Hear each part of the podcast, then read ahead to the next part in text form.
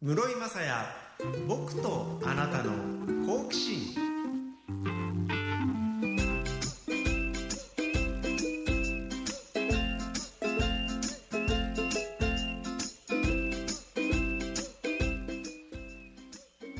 アンニョンハセヨハイサーイ韓国プロ野球の伝えて室井雅也です。室井雅也僕とあなたの好奇心。この番組は図書出版論争者の提供で沖縄市の FM 講座 76.1MHz から生放送でお届けしています。YouTube ライブアーカイブツイキャスでも動画付きでお楽しみください。ポッドキャストでも配信しています。今日はリモートでお届けをしています。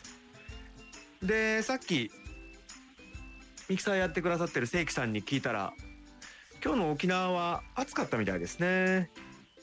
車に乗った人の中ではエアコンかけた人もいるんじゃないかっていうぐらい暑かったそうで。現在の気温も19.9度。でここ最近夜の気温放送の時とか15度とかいう時もあったのに比べるとだいぶ暖かいんだろうなって感じがしますね。で先週はスタジオからお届けして放送中に三品茶をね買いに行くっていうことをしたんですけど自販機を FM 小座のスタジオから出て近いところに訪ねて行って4箇所4台の自販機にね行ったんですけど、まあ、1つ目2つ目と三品茶買って。で3つ目が三品茶が缶じゃなくて、えー、ペットボトルじゃなくて缶だったんでちょっと缶の三品茶一回開けて飲み干さなきゃいけないから難しいなと思って買わなくて。でもう1台探しに行って4台目の自動販売機のところ行ったんですよね。FM 講座の FM 講座っていうのはパークアベニューっていうアーケード街の中にあるんですけどその FM 講座の前にある横断歩道もう短い横断歩道ですけどねもうどんぐらい？10メートルぐらいかな？まあそんぐらいの横断歩道を渡ってで向かい側の道の横に置いてある自動販売機で、まあ、4つ目の自動販売機で3つ目のペットボトルの三品茶買おうとしたんですけど、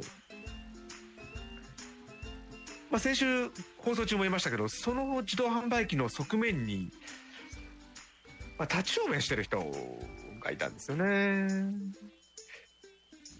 でまずいななんかねあの立ち小便してる人の横でブツブツマイクに向かって喋りながら買うしかもあの買う時になるべくこの自分のヘッドセットに自販機の音が入るようにと思ってお金入れる時は顔をその投入口に近づけてでゴロランってその商品が出てくるところにもさらに顔を近づけてでその商品のところに顔を近づけるってことはもしかすると立ち正面のしぶきが当たるんじゃないかぐらいのこの距離のとこまで顔を下げてブツブツ喋りながらやるっていうのはね多分あの自販機におしっこしてるぐらいだから多分お酒飲んでる人ですよね。絡まれたらどうしようっていうのを思いながらやったんですけど後から気づいたんですね。昨日、えー、その先週の放送終わってから。その時に僕はかなり焦っていたと。いうことがちょっとね分かったんですよね。もしあのお時間ある方先週の放送ポッドキャストとか YouTube ライブ YouTube とかでちょっとアーカイブで確認してもらえるといいんですけど最初の2台は100円玉で買ってたんですけども3台目、まあ、3個目のペットボトルの時は500円玉しかなくて。500円玉入れますねって言って入れてで三品茶のボタンを押して三品茶出てきて買ったんですよ。でその立ち小便してる人から逃げるようにスタジオ入ったんですけど。いや完全に忘れてますよね。僕が。500円を入れて三品茶のボタンを押す。三品茶500円しないですからね。100円だったんですよ三品茶。だ400円お釣りをね取り忘れちゃったんですよね。なんか悔しくて。あのその悔しいっていうのはその400円を取り忘れたことが悔しいんじゃなくて仮にですよその立ち小便をした人が立ち小便をして排出したにもかかわらず「あちょっと喉乾いたな」とか言って「おなんか買おう」と。何買うか知りませんけどまあイメージとしては三品茶なんですけど三品茶買ってねグラーン出てきて。100円ちょうど入れてないケースもありますよね。で500円とか入れてる。お釣りんとこ入れたらお金がいっぱい入ってるわけですなんかムカつきません？自動販売機におしっこをかけたら400円もらえるみたいなシステムになってませんか？その人それでなんか気を良くしちゃってなんかジンクスだと思ってちょっとここの自動販売機も俺がしょんべん引っ掛けたら金出てくんじゃねえかなみたいな感じがしたら困るじゃないですか。うん、どんだけ罰当たりなことしてるんだって感じですけどねそれで対価を得てしまったらなあとか思ってねちょっと悔しくなっちゃったんですよね。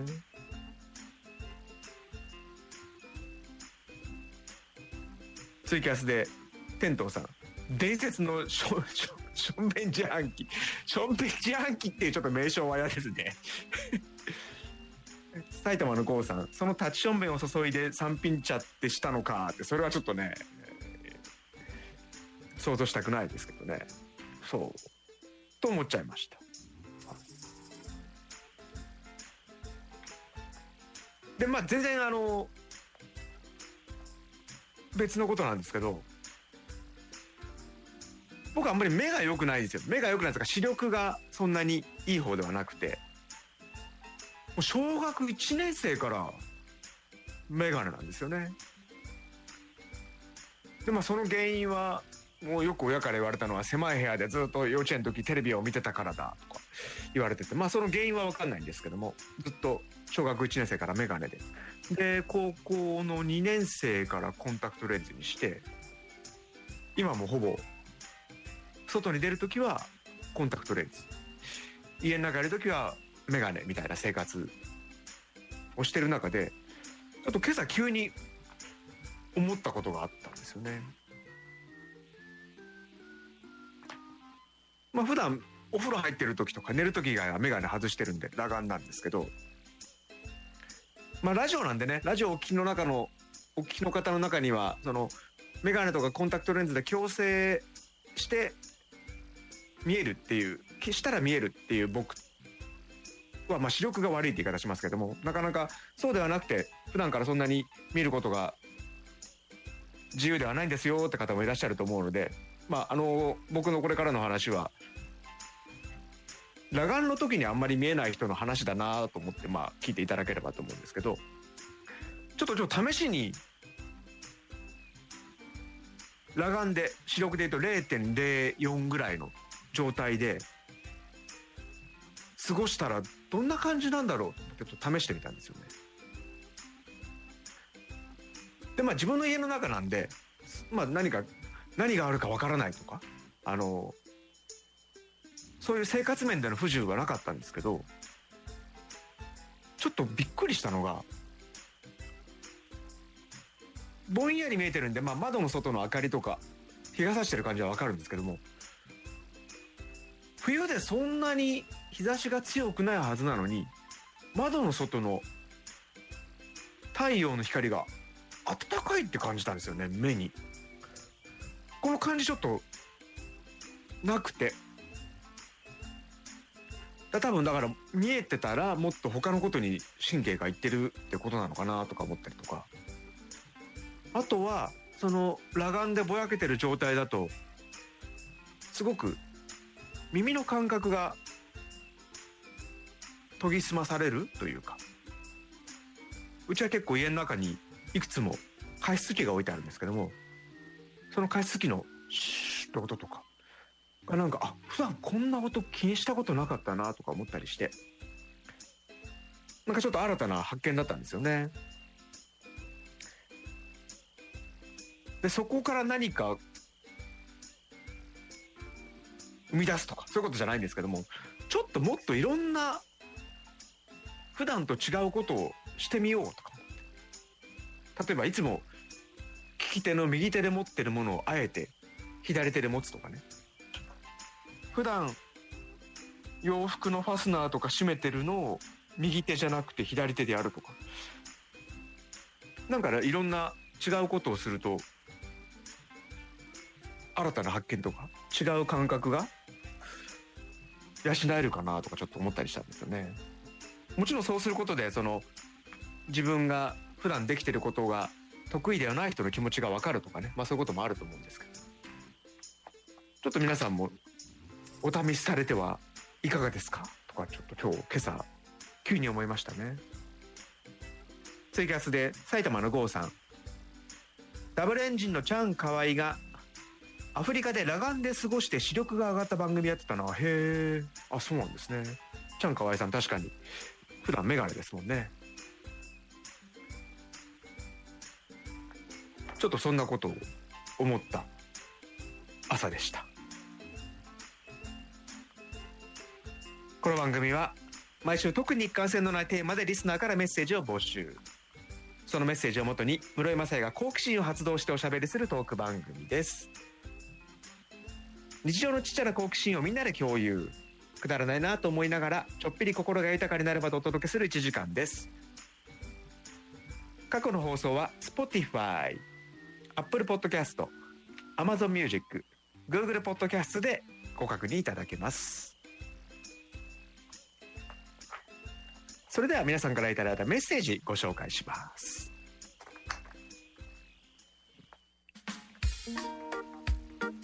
まあさっきの裸眼で過ごすみたいなのも本当に好奇心みたいなところの一つだと思うんですけどね。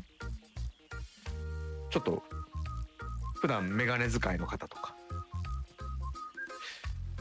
ちょっとなんか発見あるかもしれませんね。外に出かけるのはまたちょっとまたね人の表情とか見えないので違ってくると思うんですけど。今日1月17日のメッセージテーマ。先週番組終わりで言うの忘れちゃって。ホームページの方にアップをしたんですけども今週のメッセージテーマは三角形の好奇心。三角形。で三角形って言葉で説明したら何て言うんだろう。3つの点を線で結んだ形？ってこと？なってるのかな？メッセージ頂いてます。チーム好奇心台湾のアフーさん。うるさんこんばんは。こんばんは。三角形でなく三角ですが微妙な三角関係って韓国でも似てるって本当ですか？他にもこんな似ているフレーズや単語があったら教えてください。微妙な三角関係っていうのを韓国語で言うと似てる。日本語と似てるってことですよね。ああ。まあ確かに。微妙な三角関係。韓国語で言うと微妙半三角関係。ですね。微妙なが微妙微妙半半微妙半。三角が三三角。関係が関係なので微妙半三角関係似てますねこれ結構有名らしくて微妙な三角関係で検索すると結構出てきますよインターネットで検索するとなんかテレビのバラエティ番組で話題になったみたいでこの微妙な三角関係にと並んで日本語に似てる韓国語っていうフレーズがもう一個あってこれがねあのこれどっちを先に言ったらいいんだ？日本語から先言った方がいいのか？韓国語から先言った方がいいのか？えー、じゃあどうしようかな。韓国語から先に言ってみましょうか。えー日本語に似てるフレーズ。マッサージ30分無料。あこれ先に韓国行った方が面白いですね。マッサージ30分無料。マッサージ30分無料とマッサージマッサージ。合ってるよな。30分30分。無料無料。マッサージ30分無料。あ似てますね。これけどおかしいですよね。マッサージ30分無料って。31分目からいくら取られるのかってすごい怖いですよあのマッサージ30分無料ですって言われて。あの冷静にあじゃあそれオーバーしたらいくらですかって聞く間もなくはいじゃあ始めますって言われてマッサージ始まっちゃって。でマッサージってあのすごく心地よいとついついうとうとしちゃったりねしますよね。眠りについちゃった。けどいかんいかん。あの30分超えたら無料じゃないからと思ってずっと時間を気にしながら。あー30分31分32分マッサージ30分無料マッサージ30分無料なのに。いくらだ？って、ね、考えながらマッサージ。受けたらね。寝ちゃうわけにいかないですもんね。マッサージ30分無料あ俺もこれも結構有名らしく。出てきますね。でせっかくなんでちょっと考えてみました。えー、韓国語だけど日本語に似てるフレーズ。けどもマッサージ30分無料が強すぎてもうこれを超えるのちょっとなかなか作れなかったんですけど。一つね、えー作りましたというかありました。高速道路無視簡単だ。あ簡単だじゃねえや。間違えちゃった。日本語言っちゃった。えっと。高速道路無視簡単なだ。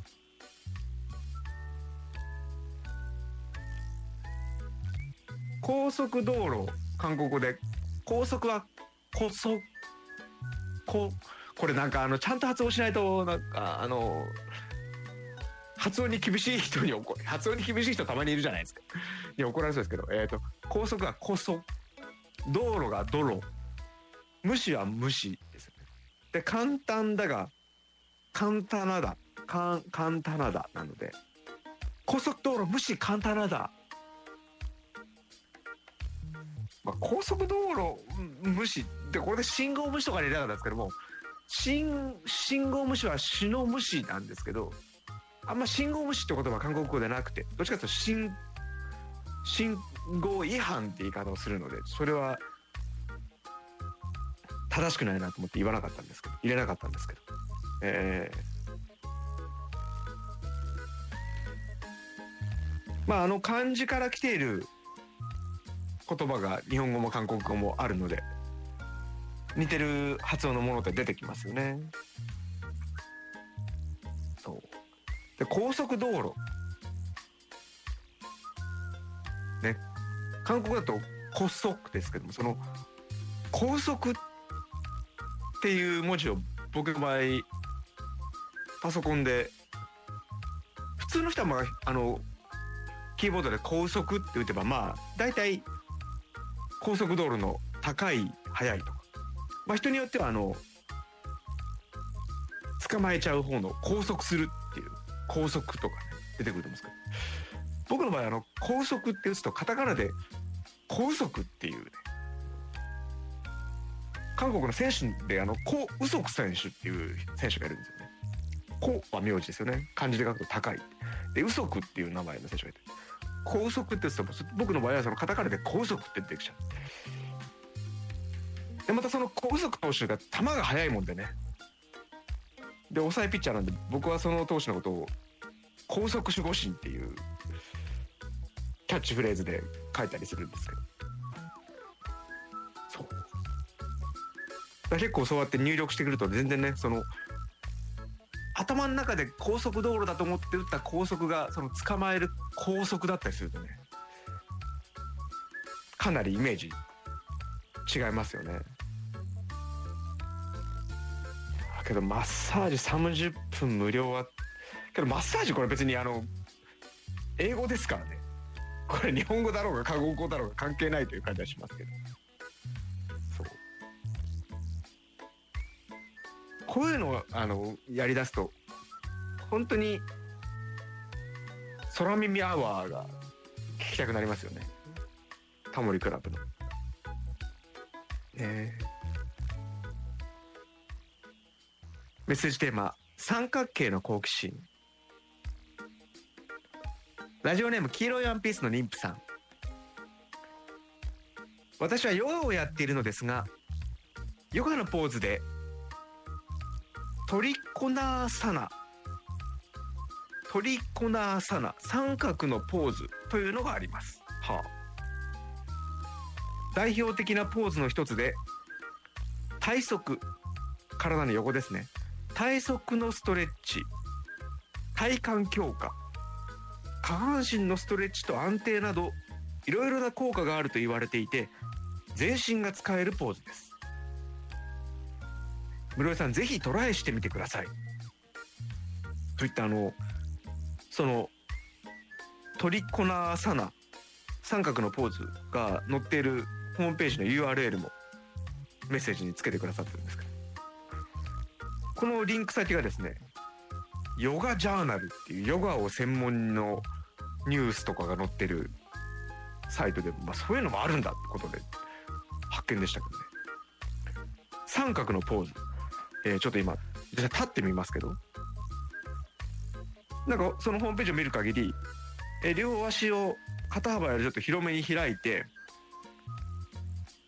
体を横に倒す。今僕はヘッドセットを左の耳にしてるんでそれを下げちゃうとちょっと落ちちゃうんで右側に倒しますね。右に倒してえー体上半身が地面と水平になるような水平平行になるような感じに倒すんですよね。でその状態で右の手は地面の方に左の手は天井の方に痛えなこれ。痛い。左の左の肩甲骨が痛いですね。これあこれ写真で見たら簡単そうなのにな。おかしいな。ヨガのポーズでトリコナーサナちょっと皆さんも、えーヨガ三角形とかで検索すると出てくると思うんで見てください、えー肩幅より若干広い広いぐらいに足を広げて体正面に向いたまま、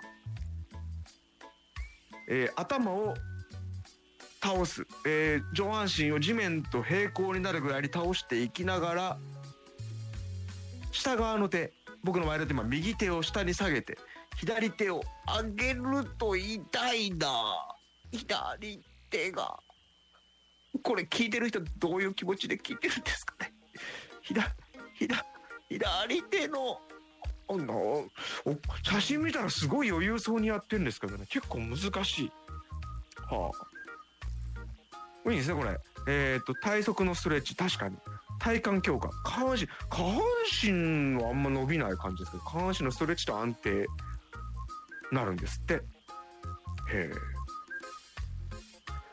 でこれをやるとそのヨガジャーナルの方を見たら骨盤周りを緩め胸を気持ちよく開くコツにになりますって言うんですけど。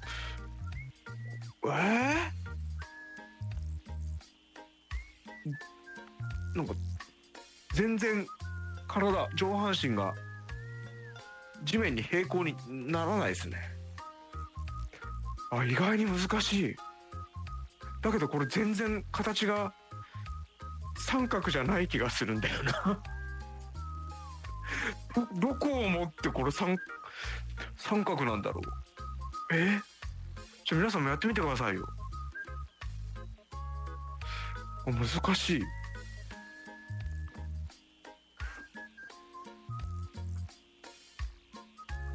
普通に立ってる時に手を上に上げるって全然平気じゃないですか。けど体を倒しながら手を上げると体側体の横ですよね。これが伸びるから意外に難しいんですね。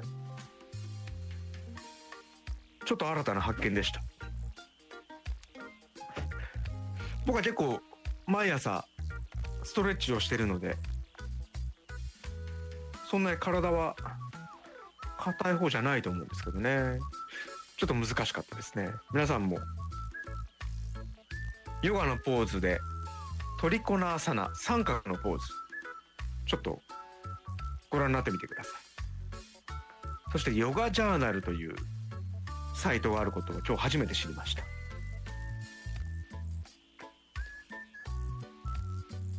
FM 小座からお届けしてます。室井雅也。僕とあなたの好奇心。今日のメッセージテーマは三角形の好奇心でお届けしています。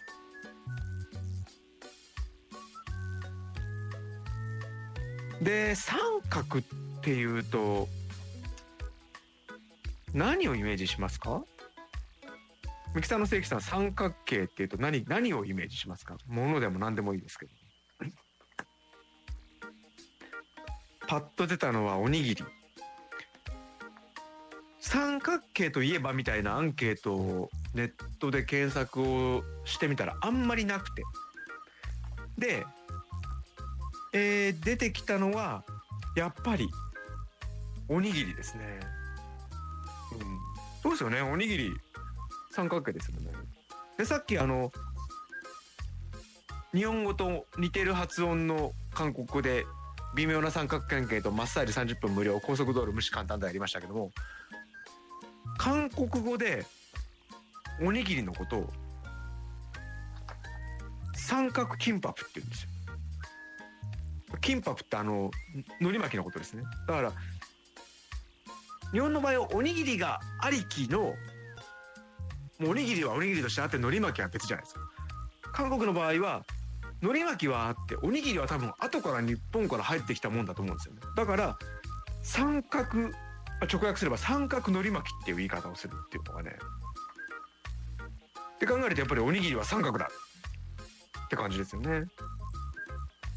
まあ韓国ではあのおにぎりのこと他にもチュモクパンチュモクっていうのはえっ、ー、とげんこつ拳のことですけど。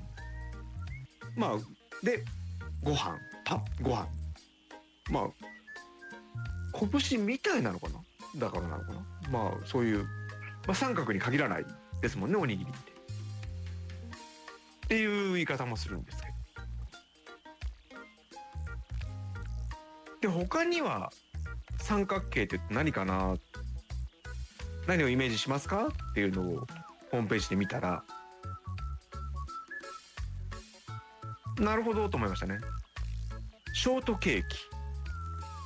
確かに。まあホールのケーキは、ま、ケーキは丸いですけどカットしていくとまあ三角。っぽい形です。まあそれを言うとピザもそうですけどね。ピザ。あ今日僕も夜夕ご飯食べた後にうち結構今リンゴがたくさん送られてきてあるんでリンゴ食べようと。ただリンゴそのまま食べるのもまあ美味しいんですけどちょっとあの変化を与えたいなと思って。リンゴを普段食べる一口サイズよりもさらに薄く切って。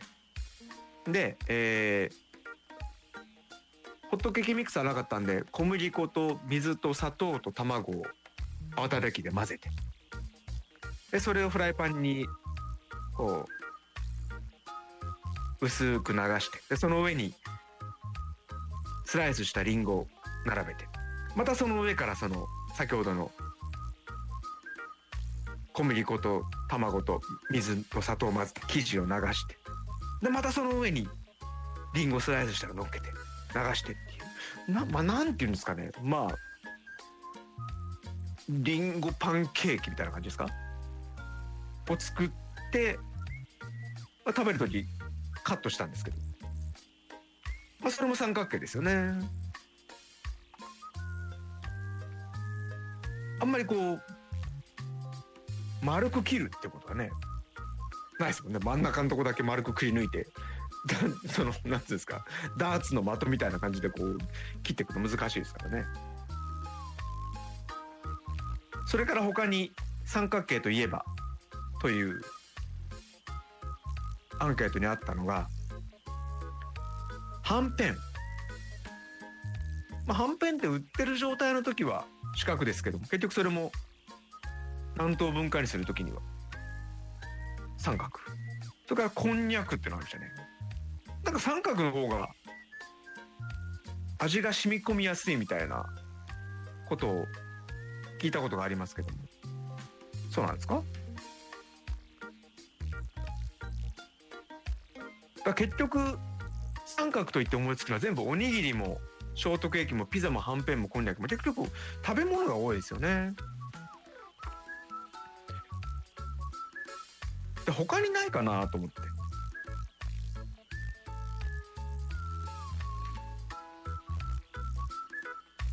調べてみたら。まあそのものズバリですけども。トライアングル。最近の小学生とかでもトライアングルって使うんですかね？音楽の授業とか。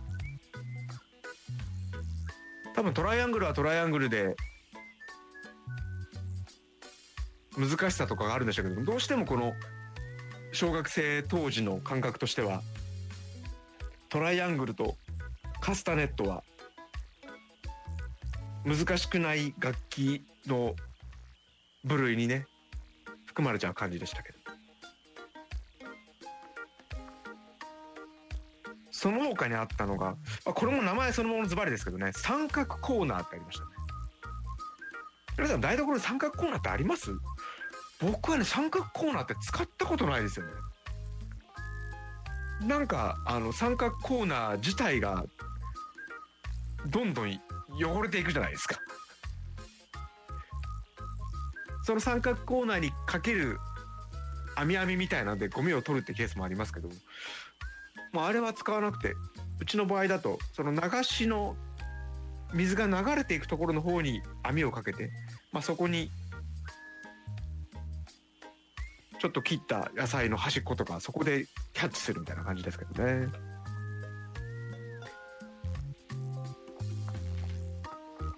今週のメッセージテーマ三角形の好奇心で三角、まあ、関数字の3に角この三角がつく地名とかってないのかなと思ったらこれ僕全然知らなかったんですけど熊本県に宇城市というところがあって「う」は「うかんむり」の「う」に「木」は「お城の城」と書いて宇城市というところがあるんですけどそこに三角と書いて三隅と読む三隅西港という港があるんですね。まあ有名なので多分なんでお前知らないのかよって感じかもしれませんけどもこの三隅西港世界遺産に登録されてるんですね。なんで知らない僕があのすいませんって感じで多分ね皆さんご存知なんだと思いますけどちょっと興味持っちゃったんで調べたんですけどでこの三隅西港がなんで世界遺産に登録されているかっていうと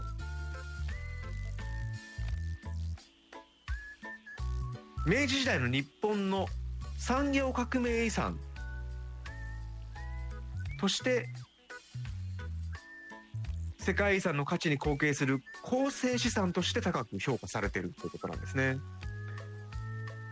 でこの三隅西港周辺の写真を見たらすんごく美しいその西洋風でモダンな建築物が立ち並んで出るんですよね。1887年に完成したこの三隅西港ですけれども宮城県や福井県の港と並んで明治三大築港と呼ばれてるんだそうですで石積み石で組んだ埠頭や水路その埠頭が750メートルにも及んでいてその西洋の建築物はもう当時の面影を残して今もあるっていうね。でまたすごくこう入り江になってるんですよね。この三隅西港っていうところが。僕は熊本県は本当に熊本市内。ああけど阿蘇とかも行ったことありますね。あるんですけどもこの島原とかですよね。熊本県の方でも西の方のエリアはちょっと行ったことがなかったんで。ちょっと今度機会があったら行ってみたいですね。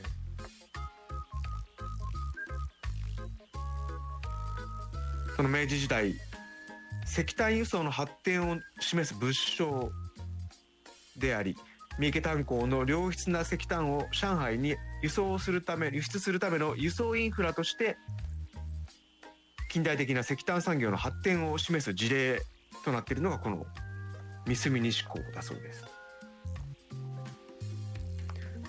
今まで知らなかったという方ぜひ調べていただくと。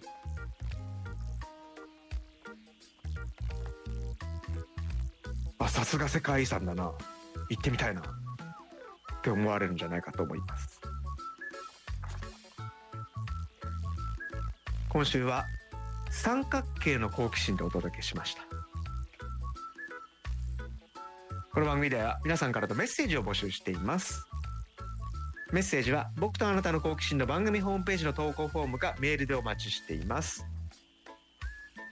メールアドレスは k アットマークストライクハイフンゾーンドット jp SNS のハッシュタグは室井好奇心です。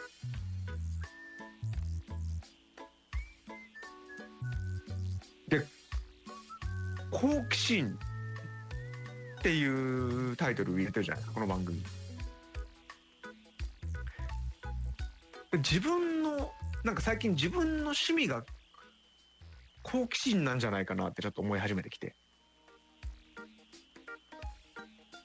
で好奇心好奇心をが探求心に変わった時にったらいいなと思うものを作るのが趣味っていう最近気がして、まあ、その結果があの路線バスの本だったりスーパーの本なんですけどなんか結構なんか何事に関してもちょっと好奇心が自分の中にはついて回ってるんだなってことを改めてねこの番組のタイトルを見返した時に最近になって改めて思いましたね。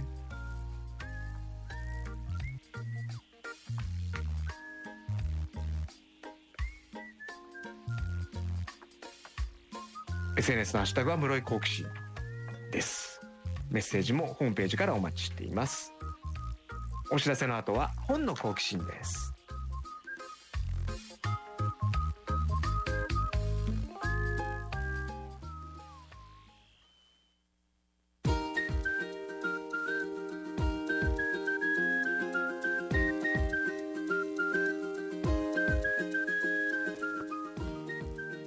冊の本があなたの好奇心をくすぐります。図書出版労総社がお送りする本の好奇心です。沖縄市の FM 講座 76.1MHz から生放送でお届けしています。今週は田村夏江さんの著書コロナと蕎麦屋と若女将をご紹介します。リモートでお届けしてるんですが今僕は両手に本を持って表紙を誰もいない部屋の壁に向けて見せています、はい、伝わると思います。心の目で見てください。お蕎麦屋さんの若女将田村夏江さんがコロナ禍に綴ったブログがあるんですけどもそちらをまとめた一冊です。表紙には田村さんと田村さんご家族がお蕎麦屋さんのお店の前紺色に紺色のお蕎麦屋さんののれんってありますよね。そのお店の前で記念撮影をしている写真が載っています。東京渋谷区のそばどころ初台丸屋。田村さんは三十数年前にご両親が独立してオープンしたお蕎麦屋さんの2代目の若女将です。感染症の拡大により飲食店は大きな影響を受けましたがそんな中田村さんは楽しく時に辛口なコラムをブログに綴りました。コロナ禍だからこそ足を運んでくれたお客さんや常連さんとの会話そして一緒でお店で働くご家族とのやり取りがとても魅力的な文章で表現されています。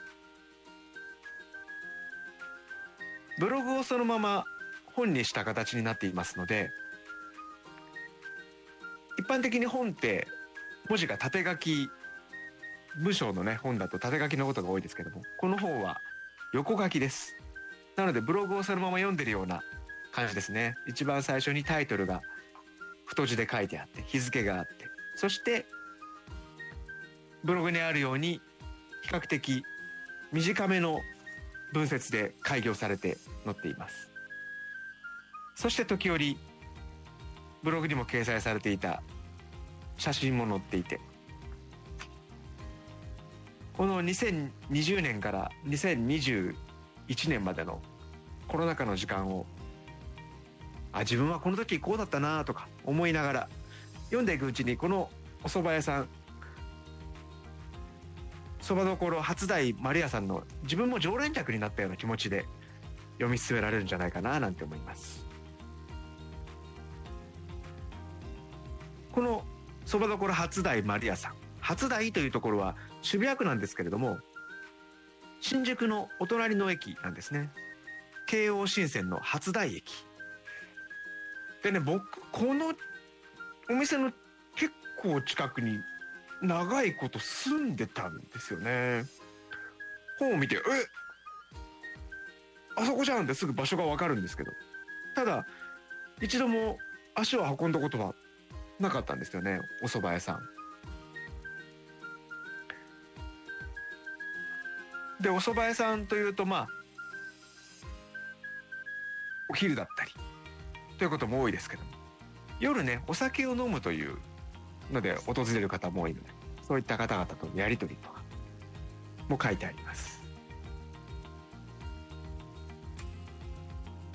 この本を天にして読んでそしてお店に訪れるとねすごく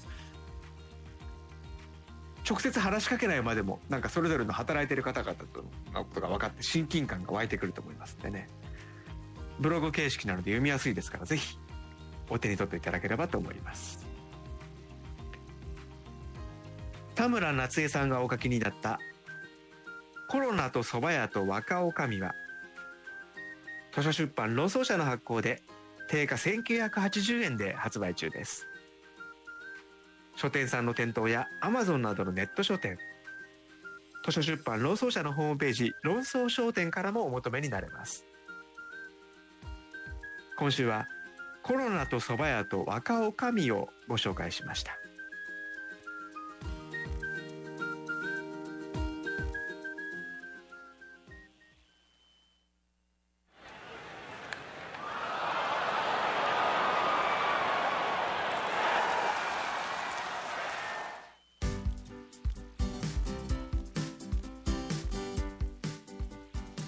この時間は韓国プロ野球の情報をお伝えします。先週11日に韓国野球委員会 KBO では第1回の理事会が開かれたんですね。でそこで今シーズンの新たに取り組むルールとかそういったものが決定したんですけども大体野球界っていうのはメジャーリーグで何か新ルールとか新たなものを導入するとそれを見て1年後に日本とか韓国で追随する導入するっていうケースが多いんですけど今年はですねメジャーリーグでもやってないことを韓国 KBO リーグでやるっていうのがあるんですね。それ何かというと ABS 何だと思いますか？ABS えー、英語の略は忘れてしまったので日本語で言いますけれども自動投球判定システムです。ざっくりもっと言うとロボット審判です。ストライクボールの判定を機械がするっていうのをね今まであのアメリカではマイナーリーグそれから韓国も2軍ではやってたんですけども今年から韓国はメジャーリーグでもやってないものを1軍で採用するんですね。どういう仕組みかというとトラックマンといってよくホームランなんか打った時にこのボールホームランは距離がどのぐらいで角度が何度打球速度がとかが結構今最近すぐテレビなんかでも表示されますけどもそういったその追跡システムでピッチャーが投げたボールの位置を球場内に設置された3つのカメラで測定するんですね。そのボールがストライクゾーンを通ったかどうかを機械が判定するんです。じゃあそれをどうやってストライクかボールかってスタンドにスタンドじゃないや。グラ球場中に伝えるかっていうと審判はイヤホンつけてるんです。そのイヤホンにその判定した機械からピーとかプーみたいな音で指令がいって。でそれでストライクっていうのが耳に入ったら審判はストライクっていうっていうのが導入されるんですよ。試験段階の時にはそのピーっていう音がちょっと2秒ぐらいかかったらしくて間があったらしいんですけども全然その辺はもう解消されてそんなにタイムラグなく言える。だから球審の方はもちろんストライクボール以外が仕事じゃないので今まで通りキャッチャーの後ろにいるんですけども今年の KBO リーグはピッチャーが投げたボールに対してストライクとかボールっていう判定は自分の目で決めるんじゃなくて耳から聞こえてきた指令で言うっていうね。ある意味公正ではあるんですけど。なのであのキャッチャーの技術でフレーミングといってねキャッチャーミットをちょっと動かして見せることでストライクに見せるみたいな技術はこのシステム上だと通用しないってことになるんですけど。まあどうなるのかちょっとみんながね興味津々。メジャーでもやってないし日本でもやってないのでちょっとシーズン始まったら韓国の球界のそういったところも注目がされるかもしれません。皆さんも ABS 自動投球判定システムロボット審判ちょっと気にしてみてください。その他の詳しい情報については韓国プロ野球応援サイトストライクゾーンまたはヤフーニュースエキスパートの室井雅也配信の最新記事をご確認ください。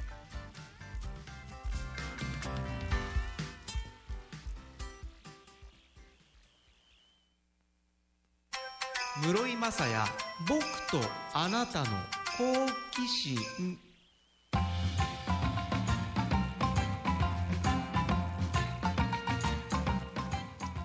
FM 小座からお届けしてます。室井雅也僕とあなたの好奇心です。ミキサーをやってくださってる正規さんは今日腰のコンディションが良くないらしくて。はいあの大変みたいですけどまあ沖縄の場合はねあんまり寒さっていうのはでは関係ないかもしれませんけどもこの時期膝腰が痛むなんて方もいらっしゃるかもしれませんね、はい、お気をつけください。先月発売になりました僕の著書の沖縄のスーパーお買い物ガイドブック。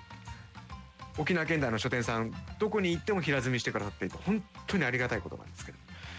インターネットではちょっとアマゾンではずっと売り切れの状態が続いていたみたいなんですけども明日ぐらいから増刷されたものが入荷されるみたいなのでもしご興味ある方ちょっとポチッとしてみてもいかがですか？こう進めるの苦手なんだよな。まああのだってポチってするってことは立ち読みしてないで買うってことですかね。できればどっかあのパラパラめくってね。あけどあれかえっ、ー、とチラ見とかできるのかな？ホームページ上で。まあやってみてください。ツイキャスで NJ フロム横浜さんオスマン投手残留ですね。そうなんです。はい。今年で42歳になります。1982年生まれ。2年契約なので47歳まで投げることが決定ってことですね。それから糸川蛍さん。ABS の略。ABS はオートマチックボールなんとかシステムだと思います。そんなことも分かんないのかって感じですけどね。すいません、はい、この後11時からは吉本沖縄の芸人さんが日替わりで登場する「Tonight5」水曜日はカシスオレンジのポッポさんと花フラワーのりょうじさんです。この後も FM コタでお楽しみください。FM 講座はスタジオの外その、えー建物の中の待機スペースなとこ待機スペースのところにこの年始は書き初めコーナーがあって皆さんが筆と墨汁で半紙に向かって一筆添えたものが貼ってあるんですけども。いやこのポッポさんとりょうじさんのちょっと書き初めが面白かったですね。ちょっとどっか SNS とか上がってるのかもしれないのでよろしかったらご覧になってみてください。面白かったですねっつってから見るのってちょっとなんかハードルが上がって申し訳ない感じがしますけどまあまあまあそういうものがありますよということでご覧になってみてください。来週のメッセージテーマ危ない。言い忘れるとこでした。来週のメッセージテーマ。来週のメッセージテーマこれにしました。掛け算の好奇心。なんでこれにしたのかわかんないです。あの三角形の好奇心だな今週は。三角形と思ったらなんか図形楕円形とか思ったんですけど。なんかそう思ってたら三角にまた戻って算数数学的なところから出てきました。掛け算の好奇心。まああの計算以外にもね何か何料理は掛け算だ。